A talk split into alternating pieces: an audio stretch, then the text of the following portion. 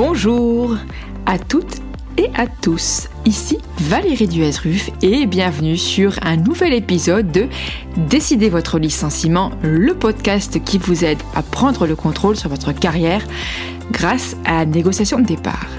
Mon but, c'est de vous livrer des conseils concrets tirés de mon expérience et de mon expertise pour vous permettre d'adopter les bons réflexes. Et aujourd'hui, nous allons parler de cadre dirigeant Qu'est-ce que c'est qu'être cadre dirigeant? Qu'est-ce que ça veut dire? Et comment est-ce qu'on sait si on est véritablement un cadre dirigeant? Première interrogation, pourquoi cet épisode? Pourquoi savoir si être cadre dirigeant, c'est si important par rapport à être cadre supérieur? Même pour ceux qui sont réfractaires aux étiquettes. Eh bien, parce qu'avoir la qualification de cadre dirigeant va vous exclure des dispositions sur le temps de travail. Si vous êtes cadre supérieur, bien souvent vous le savez parce que vous êtes soumis au forfait jour, alors vous pouvez contester la validité de, votre forfait jour et en revenir aux dispositions sur le temps de travail, à savoir 35 heures, en demandant le rappel d'heures supplémentaires sur toutes les heures excédant 35 heures. Je vous renvoie à ce propos à l'épisode numéro 6 du podcast où vous avez toutes les informations à ce propos. Mais donc, ça peut potentiellement coûter très très cher à l'entreprise, à l'employeur. Et donc, l'employeur a tout intérêt à nommer certains cadres dès lors qu'ils remplissent quand même un semblant de critères cadres dirigeants pour ainsi les exclure des dispositions protectrices sur le temps de travail. C'est pourquoi la Cour de cassation est venue encadrer encore plus fermement les critères imposés pour être retenu comme cadre dirigeant. Alors ces critères, quels sont-ils justement?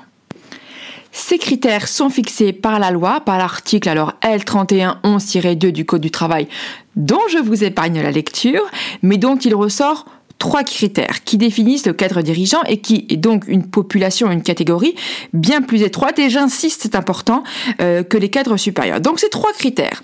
Un, des responsabilités importantes impliquant une grande indépendance dans l'organisation de son emploi du temps. Deux, une prise de décision largement autonome. Et trois, une rémunération parmi les plus élevées de l'entreprise. Alors, à ce propos, ça veut dire quoi? Parce que c'est toujours un petit peu compliqué de se positionner. Si on prend par exemple la l'INSEE, on est sur une moyenne à peu près de plus de 110 000 euros net par an. Ces trois critères sont cumulatifs. Et comme je vous l'ai dit, les euh, juges sont très sensibles à cette question et vont venir accentuer le contrôle de ces critères. Et la Cour de cassation donc applique strictement ces trois critères légaux et on a tiré donc une conséquence qui est celle que la qualité de cadre dirigeant implique une participation à la direction de l'entreprise. Alors c'est pas un critère distinct. C'est une conséquence de l'application directe des trois critères, donc une participation à la direction de l'entreprise. Ça veut dire que le cadre dirigeant doit être dans le premier cercle de pouvoir autour du chef d'entreprise. Il doit avoir un pouvoir décisionnaire. Il doit pouvoir, pour être cadre dirigeant, il doit diriger. En pratique, sont souvent cadres dirigeants les salariés gérants, ou faisant partie du conseil d'administration, du CODIR, le comité de direction, ou du COMEX, le comité exécutif, ou du conseil de surveillance, ça va être un PDG, un DG, un directeur financier, ou un DRH, ou un directeur de la communication tous ces postes qui sont vraiment, qui ont une très grande autonomie dans euh, la prise de décision. Alors attention, certaines conventions collectives prévoient que le statut de cadre dirigeant figure par écrit dans le contrat de travail du salarié euh, et dans ce cas-là, la formalisation écrite euh, du statut est une condition supplémentaire à l'application du statut de cadre dirigeant. Récemment, le 13 avril 2022, la Cour de cassation est venue ajouter un nouveau critère aux trois critères cumulatifs que je vous ai listés préalablement, qui est celui de la nécessaire participation du salarié aux décisions stratégiques de l'entreprise. Nous avons donc quatre critères. très grande indépendance dans l'organisation du travail, des décisions en toute autonomie et des rémunérations parmi les plus élevées, ainsi que une participation aux décisions stratégiques de l'entreprise. Et les juges ont en effet une application très stricte de ces critères-là, puisque la qualification de cadre dirigeant, comme je vous l'ai dit, est exclusive de la législation protectrice sur la durée du travail. Les cadres dirigeants sont amenés à, du fait de leurs responsabilités, connaître une charge de travail très importante, ils bénéficient évidemment des congés payés, du congé maternité ou paternité, des congés euh, pour événements familiaux, mais pas des euh, repos hebdomadaires, euh, pas des heures supplémentaires rémunérées.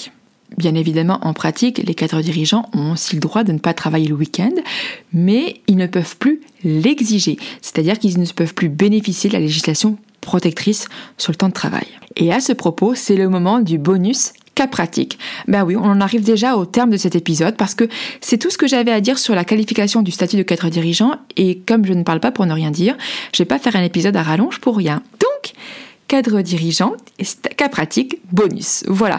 C'est un client que j'ai représenté il y a maintenant quelques années et donc avant en tout cas la jurisprudence de 2022, mon client donc était cadre dirigeant euh, et nous avons demandé la contestation. Nous avons sollicité auprès du Conseil de prud'homme la contestation de son statut de cadre dirigeant en, démontrant qu'il devait répondre quand même aux directives de son employeur euh, et qu'il donc il ne bénéficiait pas de l'application stricte euh, des, des critères euh, jurisprudentiels et, légaux, eh bien, je dois vous avouer que l'on s'est fait retoquer à la fois par le Conseil de prud'homme et à la fois par la Cour d'appel. Et je n'ai pas honte de vous le dire parce que je pense que justement c'est très important pour que vous puissiez avoir tous les exemples euh, les plus éclairants pour vous, de vous donner également des exemples qui n'ont pas fonctionné. Et pourquoi ça n'a pas fonctionné? Parce que les juges ont considéré que mon client bénéficiait euh, des responsabilités, de l'organisation, de l'autonomie que l'on pouvait attendre d'un cadre dirigeant et que donc il remplissait les critères.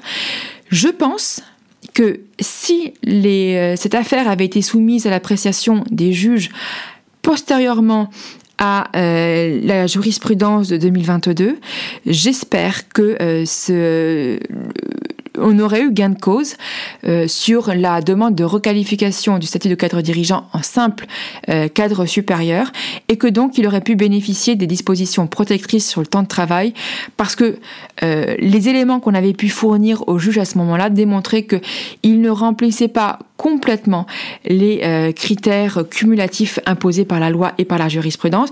Mais ce qui est intéressant, et c'est pour ça que je vous en parle, c'est parce que les juges ont une application très très strict et que c'est quand même un enjeu, tout un enjeu euh, de part et d'autre de la barre, c'est-à-dire à la fois de l'employeur et du salarié autour de ce statut de cadre dirigeant. Voilà tout ce que je pouvais vous dire sur le statut de cadre dirigeant.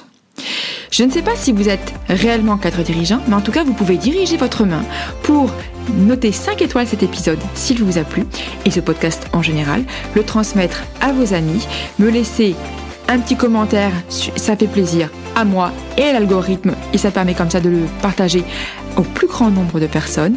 Moi je vous dis à très bientôt et je vous remercie encore pour votre soutien. Au revoir